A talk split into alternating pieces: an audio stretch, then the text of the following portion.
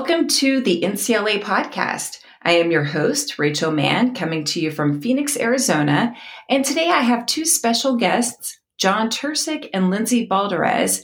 And we're going to be discussing education and business relationships and the story of partnerships and, and some ideas that you may be able to replicate in your context.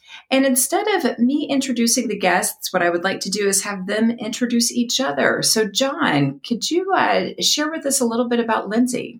I sure can, uh, Rachael, and uh, allow me to say thanks for having uh, both of us on. Uh, really looking forward to things. So, Lindsey, Dr. Lindsey Balderaz, I never referred to her as a doctor, especially over the last year uh, since we got to know each other pretty well. Um, but uh, I met uh, Lindsey about a year ago. We were introduced by a mutual uh, friend, uh, another academician and professor at the University of Texas, Permian Basin, uh, Dr. Ken Badgett. And Lindsey is a very interesting individual, at least from my perspective, because not only is she an academician, and not only is she a professor in the College of Education uh, at the University of Texas, she is the founder and director of her own private school, uh, the Transformative Leadership Academy, which she has been kind enough to partner with me on to uh, review and test our pilot program for partnership development, which has some unique components.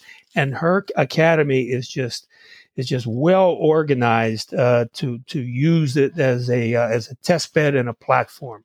So I have a lot of respect for Lindsey. The brief uh, one year that I've known her, where's the entrepreneurial hat and where's the academician hat? So all I can say is uh, she brings more to the table than I do.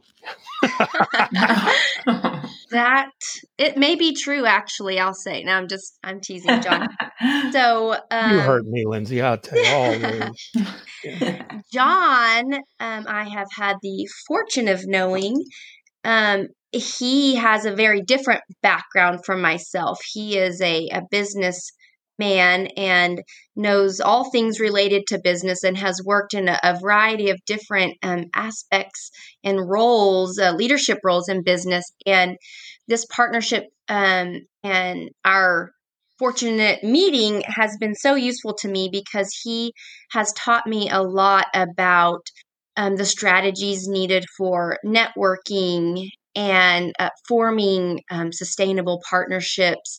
And he he's always kind of moving. He's always got things going on and he's kind enough to kind of bring me along for the ride which because my background is in education you know those are not necessarily my strengths and so his strengths complement mine well and so it's been a, a really nice um, time collaborating with him and some other colleagues that that we're working with out of the university of texas permian basin but um, he is definitely the man with the business hat uh, in the group.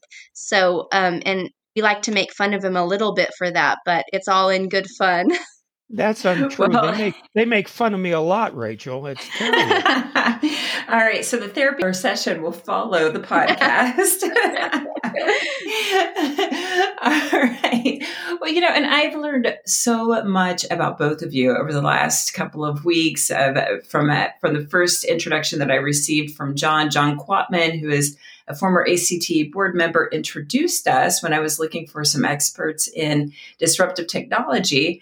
And through John Lindsey, I feel like I'm stalking you because he sent me so many links on your work, and I've uh, got oh. to explore all of the amazing things that you've done. And it's just so exciting to have both of you here today and to really learn about the innovative work that's happening in education that many of our guests may may not know about and also may be able to replicate some of this into their own districts or schools or classrooms, depending on their context. So I'm super excited to have both of you and to learn from both of you and also to provide our listeners with some excellent content that that can transform the work that they're doing as well. Yes. Now you mentioned that you met through Doc, Dr. Badgett and I know that both of your ventures began separately, but there's some parallel pieces to it. So, can you share a little bit about how you are moving forward together, how you met uh, initially, and those uh, pieces that are parallel, and how you're growing? Lindsey, you want me to uh, Yeah, sure. You take it first, John. All right, I'll uh, I'll tell how, how uh, Dr. Badgett had the uh, distinct pleasure of meeting me. Um, but um, yeah, it, it, was actually a very interesting start because, as Lindsey said, you know, I'm not an educator.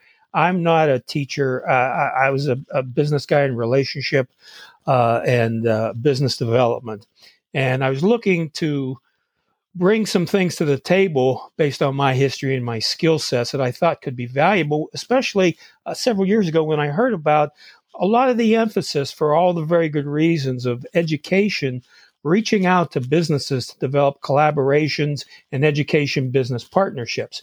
So, you know, I started taking a look at it, started studying it, and I thought, well, there are some good things being done, but I've been reading a lot of research about how folks on the education side as well as the business side, are still somewhat confused about how they should approach this. What are the best, best methodologies for sustainability, et cetera, et cetera. So I started doing my own research, started talking to different foundations, different education leaders, actually started in the Pittsburgh area and then moved across the country. And one day I'm doing a little Google Googling and uh, I came across this, this topic. Uh, uh, and it's it, the topic in the article was uh, education business partnerships from the business perspective and was authored by Dr. Kevin Badgett, the University of Texas Permian Basin. I said, well, let me check this thing out. So I did.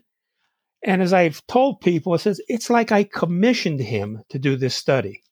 Everything that I knew was right and I had practiced, because the premise of everything we're talking about is essentially this that the skill sets, the approaches, the methodologies, the attitudes, the functionalities that one needs in business to develop sustainable, productive business to business or business to client relationships are the same skill sets that are needed in the education to business development world on both sides.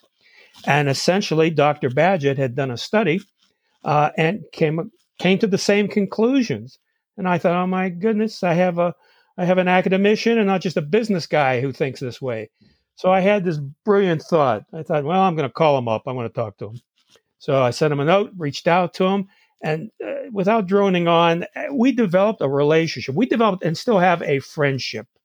Uh, as a matter of fact, the uh, friendship I've developed with Lindsey now, uh, I, it started with Kevin, and we started talking about our the approaches and what he's discovering, what I was trying to do.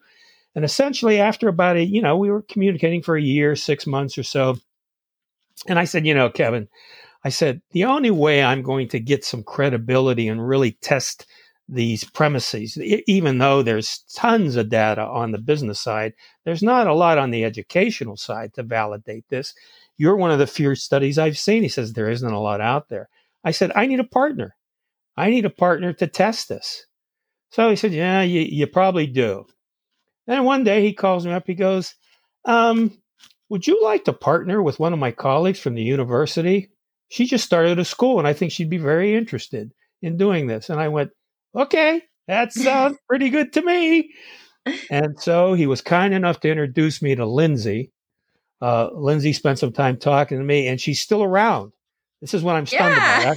After a year's time, she's gotten to know me, and she hasn't run. So um, uh, you know, so Kevin was the matchmaker, and Kevin has joined our team also with a uh, another individual who we won't meet today, uh, uh Lauren Neal, who's actually handling the research study on this. Um, but uh, Kevin, Kevin was the introduction person. He was the matchmaker. Uh, he introduced me to Lindsey behind the scenes, similar to you know what you were talking about how. you were introduced um, by John Quatman uh, to Lindsey and myself. Kevin played the exact same role. So, Lindsey, how about you take it from there? After sure. you met this crazy guy by one from yeah. one of your colleagues, how did the story so, play out? Yeah, so while John was busy doing research and working on um, trying to understand how to apply these uh, business principles in an education um, setting, I was busy studying education just uh, school frameworks and what needs to happen to kind of transform the way we do education to meet our 21st century learners' needs. There are so many things that have changed over the last decade, uh, you know, the last 50 years. But one thing that really hasn't changed is the way people approach education. And that's kind of unfortunate in my eyes. Um, and so I've been I was doing a lot of research on that. What what's the best model? How can we really meet these students' needs? And especially focused on diverse learners. So my background is actually in special education. Uh, my dissertation was um, was on autism research. Spent a lot of time looking in how to make sure that um, all learners' needs are being met. And right now, we don't have a great system for doing that in the current school model that's you know prominent in the united states. And i, I worked as a, a teacher um, a special education teacher. I saw it firsthand how difficult it can be to make sure that my students who had s- uh, special learning needs to make sure that their needs were being met. And uh, so after my research I developed this transformative learning model, and, and we'll talk about that in a little bit more detail. But one aspect of it is making sure that the community plays a very active role in um, our students' learning and that they have some ownership in those learning outcomes. And so when uh, Kevin Badgett announced in one of our faculty meetings about something that he was um, working on and he was looking for anybody else who might be interested. It you know it piqued my interest immediately. And so um, you know I, I got on the the phone with john and we started talking and the principles that he had uh, found to be true i had seen firsthand as well. I was also working with a um, education partnership in the Permian Basin, looking at bringing in business stakeholders and other community stakeholders into a an improvement plan for the school district because the area that I live and work in, um, we have some very significant challenges in education. Um, and so they were looking to use a collaborative impact model to try and make some changes. So, anyways, that was what I was focused on. And John's framework really fits so well with what I believe to be true about making education fit for our 21st century learners. And so uh, it was kind of a perfect match for us and it's been really productive we have so many different things moving and we have a similar mindset about um, what's going to work for kids and what's going to prepare them to be able to enter their career fields uh, and, be successful in the future. This is probably not going to surprise you, and Lindsey can elaborate on it. But you know, the dynamic of forming our partnership, uh, Lindsey's and mine's, and uh, Kevin Badgett's and our other colleagues at the university. This is this is an analogous living lab to these constructs in business and education developments. Because one of the key issues that you need to address first, and you need to, everybody needs to get comfortable with, is the fact that there is a large cultural dissonance and difference between the business world and the education world. And unless that's understood and addressed, it becomes very difficult to get things accomplished because both sides are sort of miss each other. They pass each other like ships in the night because there's different sets of ex- expectations. And we've even discovered that, uh, haven't we, Lindsey? I mean, as we've sure. gotten to know each other. Yeah, it, we've we've seen in our society that um, things have almost become too siloed where these you know people focus only on their work and you know these people and and we're talking about educators. They are the experts in education so they're kind of out there alone doing all the education things and you know business owners are doing their thing and nonprofits are doing their thing and there isn't enough communication across these different organizations. And uh, we've moved i think too far in that direction and John and I both see the value in us all kind of pulling back together and seeing what our commonalities are, how each other's strengths can complement um, the others, and uh, and that's you know, in my opinion, really where we need to begin moving with education is pulling in strengths from other organizations and not just staying in our silos anymore. I am so glad that you've mentioned this, this whole cultural dissonance piece. It's huge. And we see it within career technical education when we have industry professionals come in who are moving from the business world into a teaching position in the classroom and so many times they experience this huge frustration because they see what works in business and industry, even in training their employees. But in the education realm, we have very our very rigid approach sometimes to how we do education and i i think that sometimes it hinders really learning from each other because business and industry in many cases have done some great research on what truly works with with learning. Like I look at some of the research that's happening with some of the uh, big, bigger companies um, it, within the military, where they're learning that micro modules and individualized education is the way to go with retraining their employees. And yet, it's something that we, we could incorporate into our education system as well, both with professional development and with teaching. Um, but yeah, there's tons we can learn from each other. But really, again, like you said, seeing those commonalities instead of constantly struggling and pushing against how each other, each group does things. Right. And, and, you know, and one of my opinions is um, and this is kind of a, a, part of the framework of the Transformative Leadership Academy and the Transformative Learning Model is that you have to be willing to put all your practices on the table and sort through them and decide which ones are actually le- leading to positive outcomes and which ones are not. And if they are not, we have to be willing to get rid of those. You know, no sacred cows. We have to be willing to look at our practices and evaluate them on an ongoing basis to make sure that the outcomes are the best they can possibly be. And sometimes in education, we hold on to a lot of these these things we don't want to let go because we think this is what education is. It always has been. And uh, there's some resistance to that transformation. And I understand it's tough, but um, that's the only way we can, you know, stay up with the innovation that's available to us. And Lindsey makes an excellent point, and because an analogous phenomenon happens on the business side. And, you know, between uh, Dr. Badgett's study and you know the stuff that I did and then got excited about when I saw his work. Call it ten or twelve key elements uh, that that you have to be cognizant, have to be aware of if you're going to make these partnerships work. And so, along with this cultural dissonance element, there's another component of you know call it ego, call it stuck in your own ways uh, where you know on the business side uh, the boys and girls there think they're the experts and they can't figure out what these folks are doing on the education side. And then the folks on the education side are going who do these people in business think they are? They don't understand what we have to go through.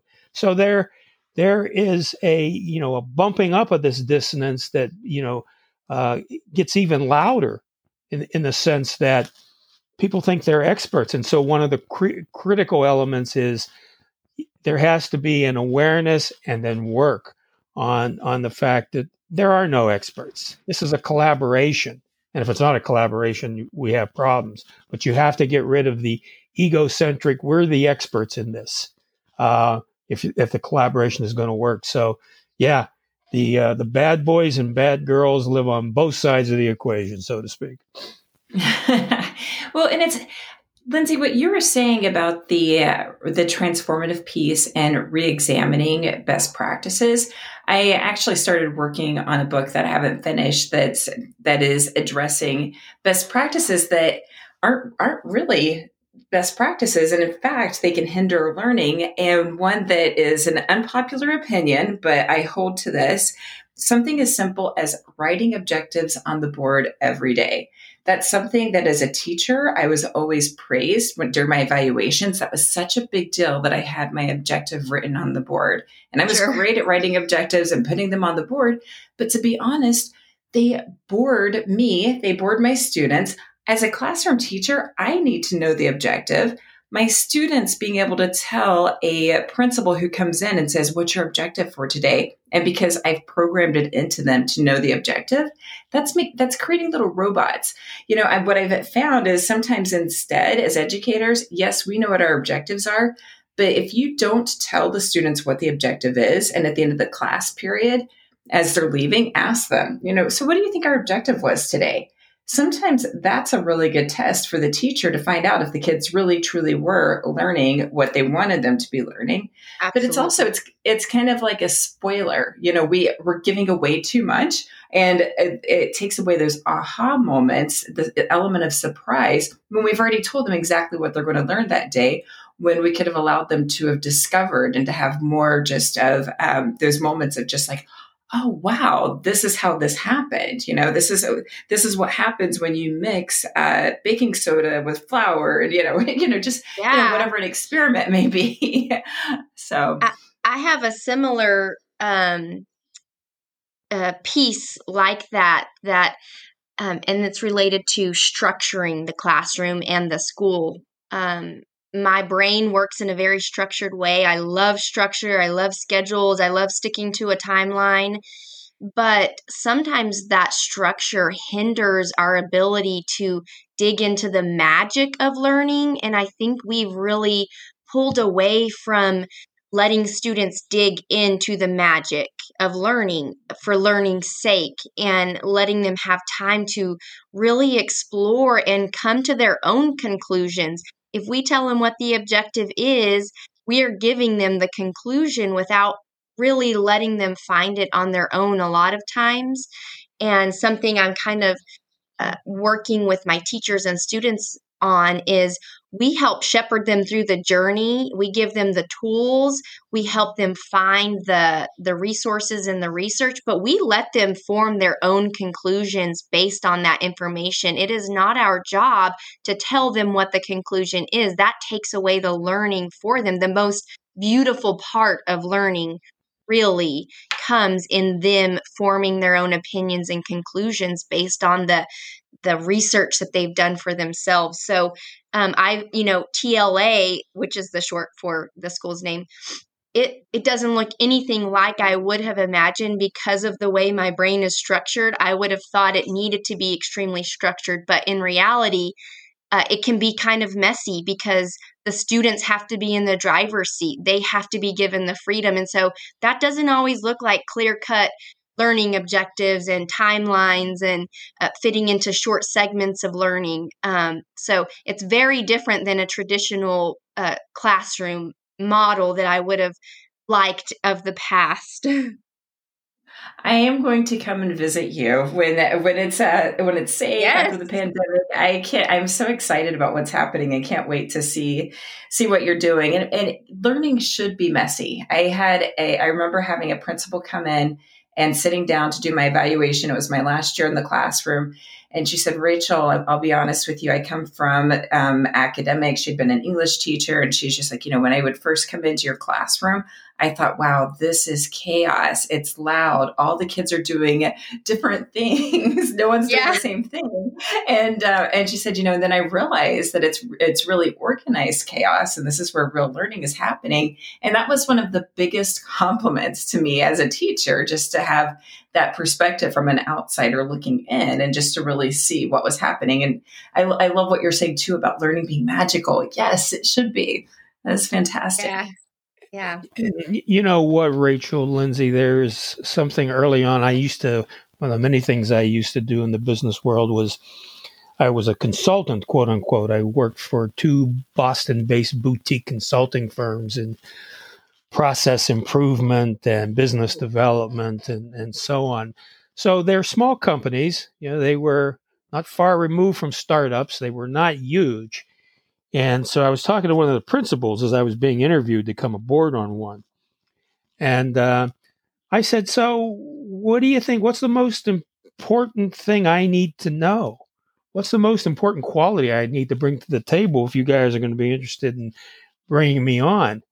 He said, It'll be your ability to deal with ambiguity. And I pondered that for a bit. Now, you know, I there's chaos, quote unquote. There's ambiguity. There is uh, structure in ambiguity, but everything isn't always clear.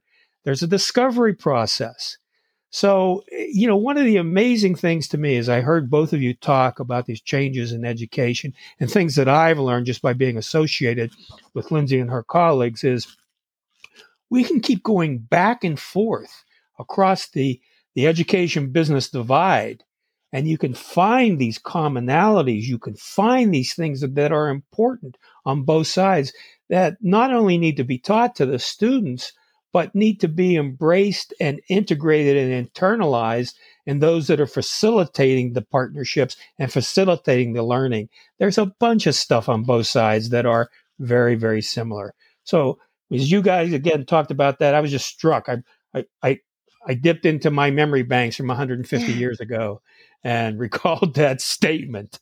Uh, but yeah, it's to me every time we I come across these conversations on the education side, I, I, I come across something similar in business that I've experienced. Well, and I love that you're creating those parallels because they that that's something that we, as we mentioned before, truly need to do when we're thinking about our partnerships and at bridging that gap between business and industry and what's happening in education.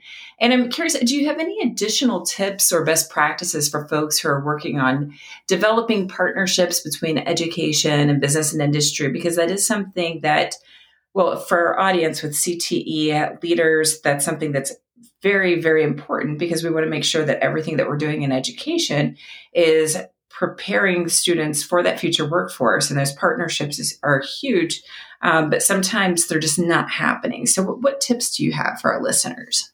Well, there's any number, and I'll let Lindsey jump in here too. But there's, you know, this some of this stuff sounds trite and commonsensical, but they're they're really aphorisms. I mean, trust is critical. Both sides, you know, there's many ways to get to trust, and there's many ways to break trust but there, you know, we, we talk about something called the trust continuum. You, you're not going to have trust unless you have uh, understand, you know, a you have a relationship. You need to develop a relationship first, just like anybody does, whether it's a casual and it becomes a good friendship. You know, it's not just a, it's not a vendor and a buyer. It's you're developing an interpersonal relationship as you develop that interpersonal relationship, you know, you start moving into areas uh, that uh, are the basis of, of collaboration. And if you don't have collaboration, you can't have collaboration without trust. And you can't have a partnership without collaboration. So there's a continuum that goes on. And if you're going to end up with a sustainable partnership, you're going to have to build and sustain trust. Now, again, that sounds like mom and apple pie, but you know, we could take, I, I could talk for half an hour. I'm sure Lindsey could too about, you know, it's as simple as you make a promise to, uh, you got a business partner. It's going along just fine. Things are moving along and, you know, everybody feels good and they're happy about it. And uh, somebody makes a commitment let's say somebody on the business side makes a commitment to the uh, to their uh, their education partner, and they promise to deliver X by Y date. Well, the press of business takes place, things happen, things get lost in the mix, and it just disappears. Nobody purposely was doing it. Somebody just lost it. And they didn't think it was that important, but someone on the education side was waiting for that. And they didn't feel compelled to call the business uh, individual up because well you said you were going to do it and you didn't do it and and so on. And all of a sudden the trust starts falling apart. So how do you mitigate something like that? Really simple. I mean you know if you forget oh my goodness i forgot about this you'll make a phone call. Hey lindsey i promised to get this to you last week I, am so, so sorry. We got gummed up. I'm going to get this to you tomorrow. My apologies. I want to acknowledge it's my fault. What kind of bind did I put you in? Uh, let me see if I can make it up to you and we'll deliver this, this, and this in addition. So you communicate. So it's these rudimentary essential skills that you util- utilize, but it all pings off a trust. So trust takes a long time to build up and it takes a, the snap of a finger to break. I don't know, Lindsey, does that resonate? I think absolutely. I mean, the trust aspect, you you know, can't be understated. Really, how important that is when you're going to have a true partnership. And one other piece to I think building that partnership um, and building that trust is making sure that both sides feel like their their needs their goals their objectives are heard and there's a very good actionable plan to work towards those those goals and objectives. Um, something that kevin badgett um, my colleague and i have talked about is you know in the world of education because we are a um, kind of seen as a common good a thing that adds to society uh, sometimes we get the idea as educators that businesses, you know, for profit businesses, they owe us something because we're the ones, you know, preparing the, the students who are then going to go on and enter their businesses. But in reality, if you want a strong partnership where there is that good, solid trust aspect, you have to make sure that the business partners, their voices, their needs, their goals, and, and desires are heard and part of the conversation, and that there's a, a really good plan to to work towards those goals for them within the within the partnership. So I think that's something that's often missing in a in a solid partnership and that could help it be a little bit more sustainable and it's something that I had not necessarily um, thought about prior to John really bringing that out in this uh, framework of partnership development. All right, Lindsey, thank you so much for that. And I just I just want to take a moment and let you know that I think your garage door is open. So j- just yeah. so you know, a little bit of traffic going on in here. It's you know, that's okay. that that's okay. COVID times. At least you're not hearing my dogs barking in the background this time. So yeah. no, but yes, and and I agree. Both of you with that. The trust continuum and just that those relationships are so important and uh, trust is critical in every relationship in our lives that's something that within our student organizations when we're doing chapter trainings that we really grill into, into students because we want them to know at that young age as being a teenager that trust it truly is that that glue that holds things together and will make a huge impact as they go throughout life, both in business and personal relationships. Right. And Lindsey, you are, as we've mentioned before, you're the founder of the Transformative Leadership Academy, which I'm coming to visit post COVID. Yeah. And you're leading innovative work in education using the TLA model, which we've mentioned some, but can you share more about the conception story and the impact that the TLA model is having on the academy? Sure. So um, the the concept of TLA came out of, as I mentioned, some research in how to better meet the needs of our um, students for as 21st century learners, and that's a very significant piece to recognize. Learners have changed. The way they get their information has changed, and the way they interact with information has changed. And the job uh, and career fields have changed tremendously. The way their brains have to think um, has changed. So we have to really adjust the way we are.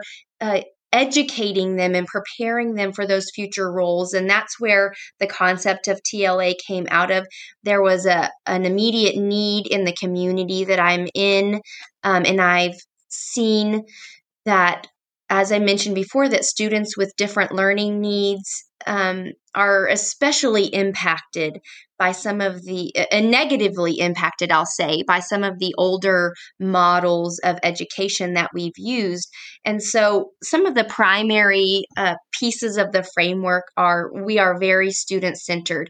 We don't focus on structuring the day so that students are all mastering the same objectives at the same time, but we give some freedom and flexibility so students can move through content at the pace that matches their brain's needs for learning. So we know some students develop very quickly, they can master content very quickly, they may have a, a strength in their memory.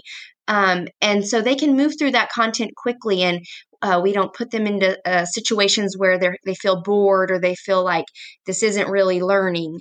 Um, we also know that some students need more time to develop, and that's okay. They can take as much time as they need to develop in those skills especially those foundational skills of um, literacy and math foundations. So that's a unique aspect of TLA is that we are very student centered.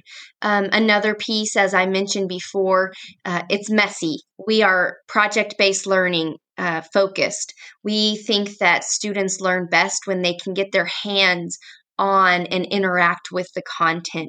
So we try not to teach anything that may not be relevant to a student. We try to bring it to them so they can interact with it. And one way that we're doing that is with some innovative technology, which is something that John is really actually helping me with as he's been networking and connecting me with some amazing people in the extended reality world, uh, people who are actually creating these um, experiences and bringing them into education. So, we're using virtual reality to help students interact with um, environments that we may not have access to in the real world um, in a school. And that allows them to really see it in action. And when they can see it in action, they can remember it. It has an impact on them. And that's when real learning happens uh, beyond just rote memorization.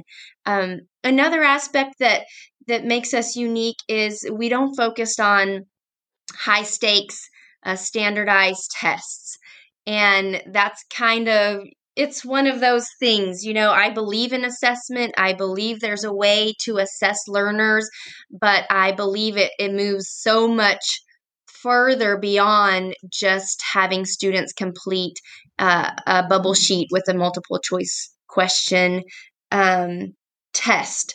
And that i don't think that that does a great job of letting us know what our students are learning and what they're still missing. And i also don't think it recognizes the fact that some students uh, need more time to develop. And there's nothing wrong with that. That doesn't make that student wrong because they need that extra time and uh, different types of support.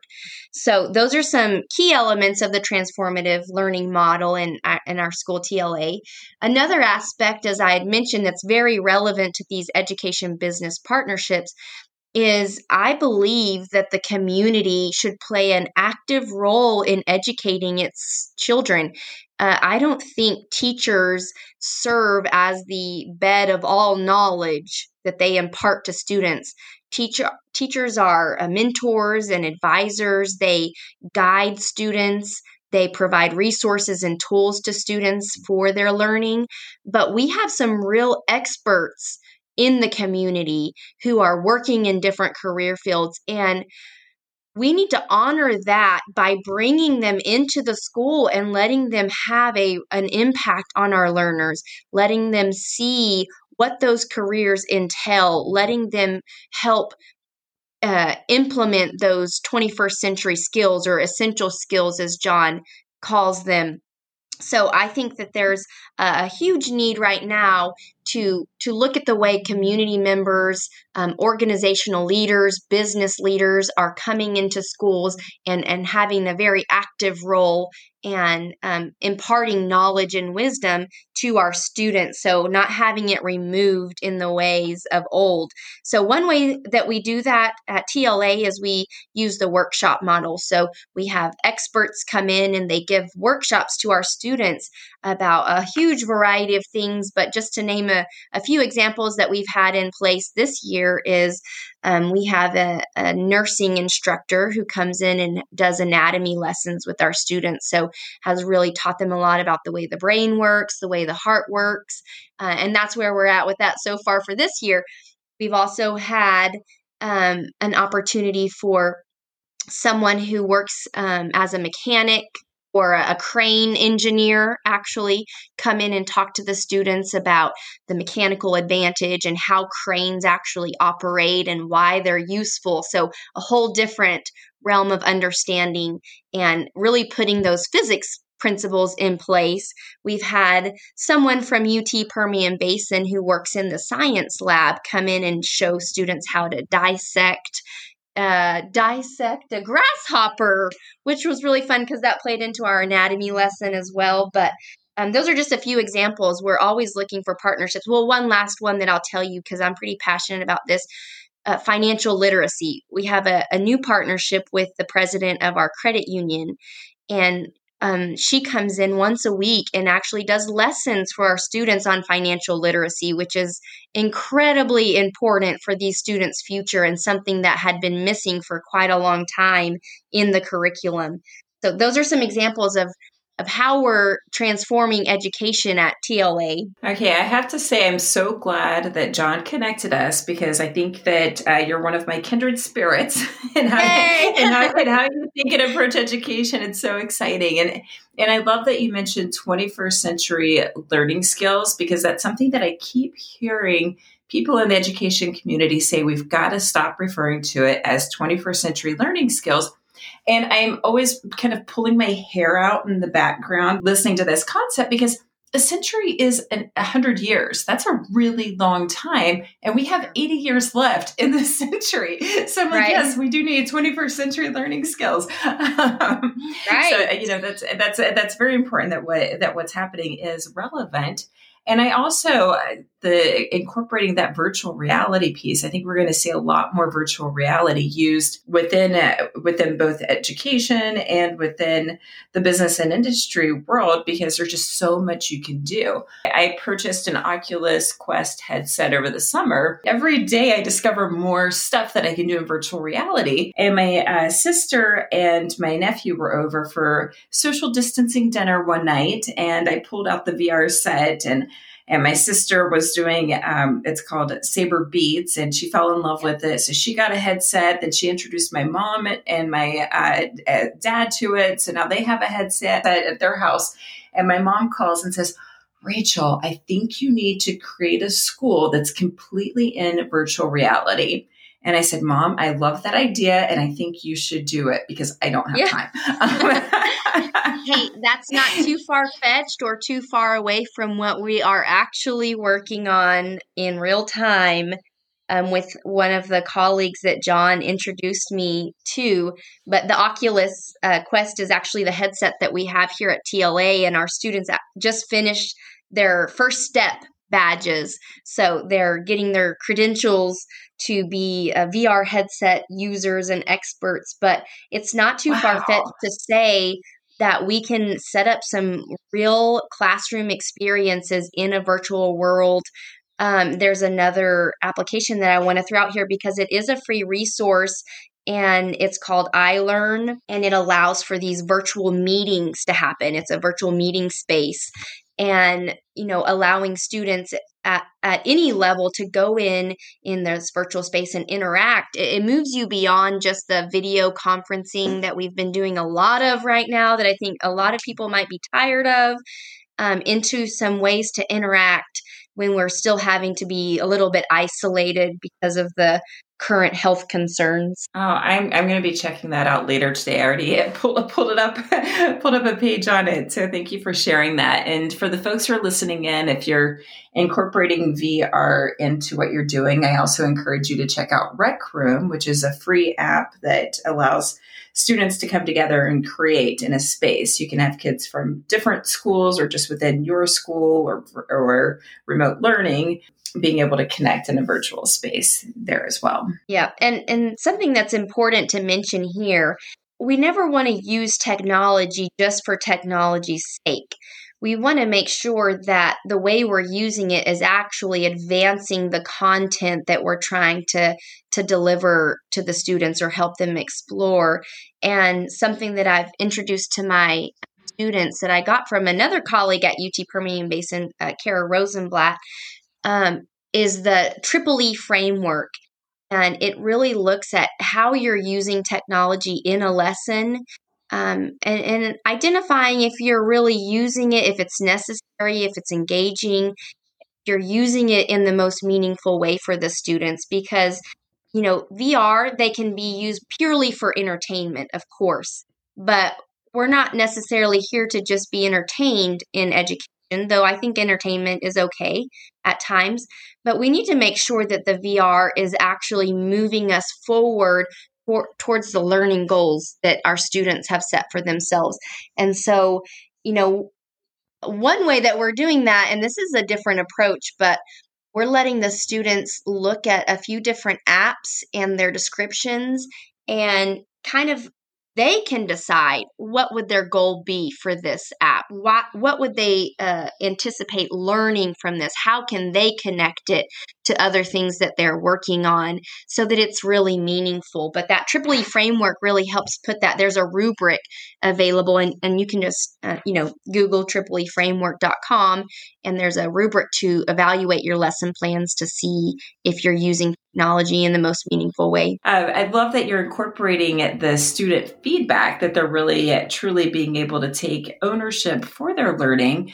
And, you know, John, you and I have had some conversations, some uh, really deep conversations about disruptive technologies and how to move education forward instead of doing what we've always been doing. So I would love to have you jump in and share some thoughts on this topic and, uh, and what you're already doing and what you envision for the future in this area. I spent my career in technology, but it, it, uh, it shall we say, it was more primitive than artificial intelligence, but there are some connectivities.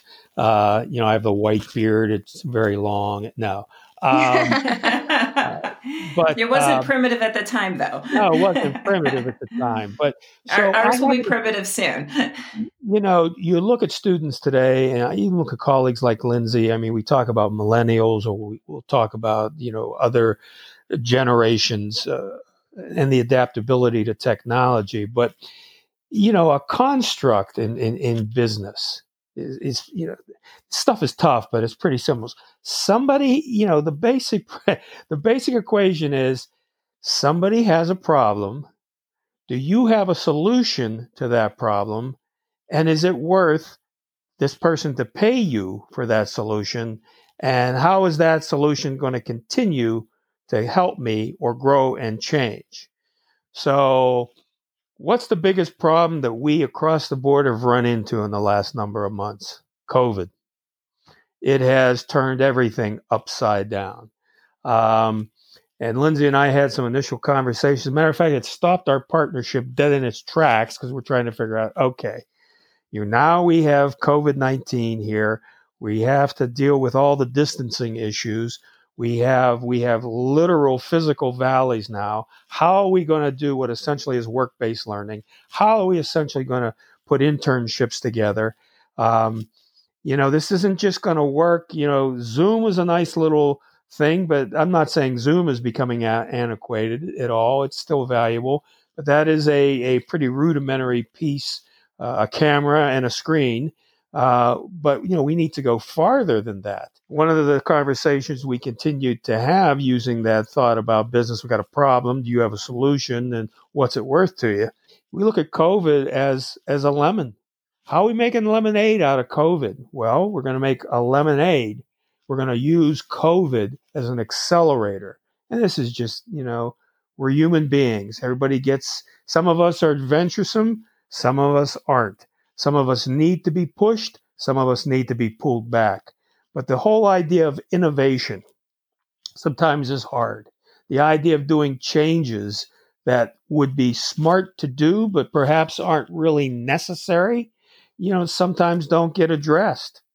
And, you know, again, it sounds Pollyannish, but, you know, COVID, and, and I do not mean to make this statement uh, in, in light of all the horrible things that COVID has caused and the deaths and the pain it's caused in families. However, what it's also caused, it's been a push now in the education world. How do we get across this bridge? Well, the idea of extended reality and virtual reality to help create environments for work based learning and to help do it safely and to help create internships is really a way of taking this bad lemons and turning them into good, you know, thirst quenching lemonade. Yeah. And um, and we talk about that now all the time. You know, how can we turn le- how can we take this lemon turn into lemonade? So technology, it's we're being forced to do that. And you know, I've talked to instructors. We've had focus groups, and you know, anonymously, I've had X amount of you know, Lindsey's colleagues or individuals I've gotten to know in the education world and in, you know, in the CTE world and some of your colleagues, Rachael says, listen, we have got to get, we have to figure out a sustainable way to deal with COVID, to, to deal with internships, to cross this divide for work based learning. And we can't just use Zoom. Well, we have the, we, we have some very promising technologies and very active technologies that we can utilize. And Lindsey, uh, as Lindsey, Lindsey mentioned, we have a partnership we're developing and we're bringing that to the forefront. We're incorporating that into the business partnership development program because it's something that's necessary on both sides. Even though this situation has been a terrible, unfortunate situation, it has necessitated for those that want to and couldn't push themselves to, those that thought about this was great, but I don't have the time, those who haven't even thought about it, it has forced and pushed all of us to take advantage of these technologies to bridge this gap. Absolutely, and I think that uh, you're hitting the the nail on the head with this whole idea of looking at finding the positives in a situation that that is negative and finding ways to really use this to move education forward and Lindsey, with your in your context with the uh, COVID nineteen, it sounds like you're still in person, or are you? Uh, what, what's happening? Do you mind sharing a little bit about what, what's happening in your world as yeah, far as the pandemic? Yeah, I'd, I'd be happy to share. So, you know, as with everyone back in March, we were uh, mandated to go to virtual learning by the governor. And so we finished out last spring, and, and it was actually our first year of the school being open. So it was a little bit heartbreaking, but so many amazing things came out of it. We really focused on our relationship development with our parents in that moment to to take learning into the homes but it was kind of beautiful so i'm a, i'm an eternal optimist john will tell you that I'm always trying to look at the bright side. So even though that was tough, it was still pretty wonderful. We saw some great outcomes for our students. But then the area that we are in, it's in the western part of Texas. We actually haven't had as many cases here, luckily. And um, in the small community that I'm in, which is Monahans, Texas, we've had a very limited amount. So we were able to come back to school uh, for face to face learning in September. And what we've done, and this is kind of our approach with everything, we allow the parents to choose and make adjustments kind of on the fly in response to what we're dealing with. So, uh, and we're a small learning community. So I know that for bigger school districts, that's just impossible. And I, you know, I don't underestimate how hard that would be for them. But we put out surveys, we talked to parents about what the best plan of action for their family was. It was a huge burden to ask them to educate their children. And uh, it kind of was eye opening about some of the. Um, some of the misses with how we how we do education and where our parents feel like they can play a strong role and how we support them. And it helped us identify some big issues that have been in place and try to remediate those. But, anyways, coming back in the fall, we talked to our parents, we put out a survey, and we let them choose on a day to day basis if they're going to send their kid or if their child is going to stay home and do virtual learning. And for the most part, all of our families wanted to come back to face to face learning. And so that's what we've been doing. And um, our community is still a pretty healthy and so we're still able to push forward and just taking it you know about one day at a time with the updates on what what covid is doing and the impact that it's having. So we we are lucky enough i guess to have some face to face learning back in well, I can imagine being an internal optimist is a is definitely a uh, benefit and something that makes your staff, your students, and the families and community members um, it's it's probably a, a, breath of fresh air to have your presence. So uh, kudos to you for that.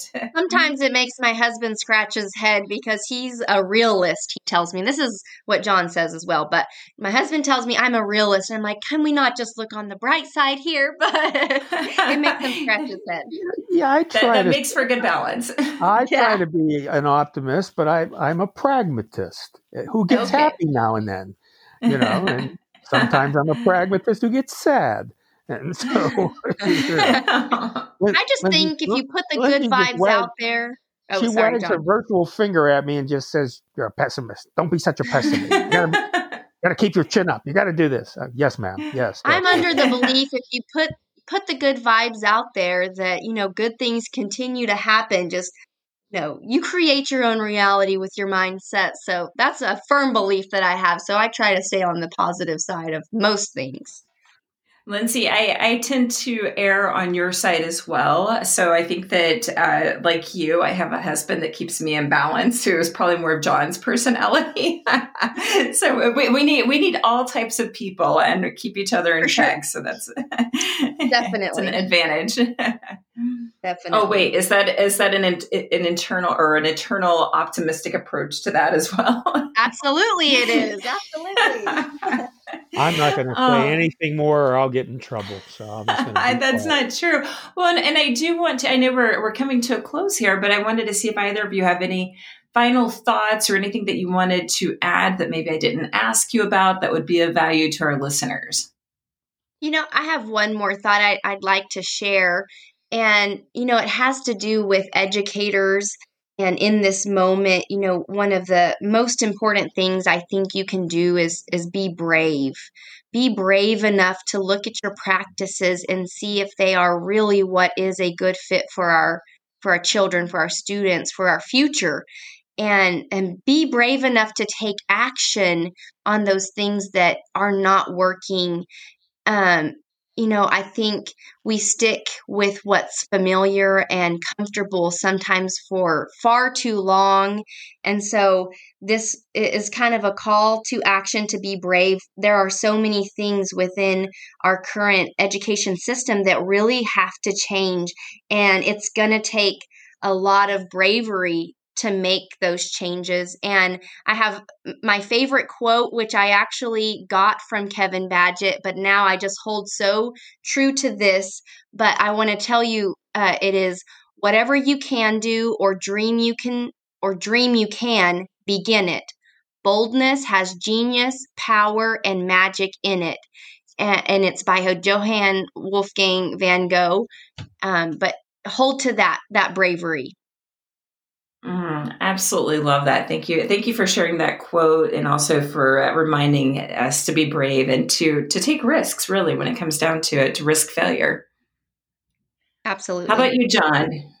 Nothing more than uh, the extension of my thanks to you to uh, to allow us uh, to come on and talk about what I think is this terrific project. And um, you know, Lindsey has uh, has given her statement to educators. You know, as a business guy, I would tell businesses, you know, the investment that you're being asked to make in education and your participation will be paid back a hundred times over. So be brave too, fellow business people. Yeah. Oh, well, thanks. Uh, thanks so much to both of you. This has just been a fantastic conversation, and I know some of our listeners are going to want to reach out to you and learn more, or ask questions, and connect. You know, we we need more more connections to create some of these opportunities. So. If you click on and expand the description of this episode in the NCLA podcast in the Anchor app or website, depending on what you're using, you'll be able to find their contact information and some links that will show more about both of their journeys as well as their bios and additional information. And for those of you who are listening, if you would like to be a guest on the podcast or if you have ideas for topics that you would like for us to address in future episodes, please email me at info at ncla-cte.org. And thanks again, John and Dr. Balderaz. I really appreciate you being on the on the podcast today. Thank, Thank you, so Rachael. much. Thank you. So enjoyable.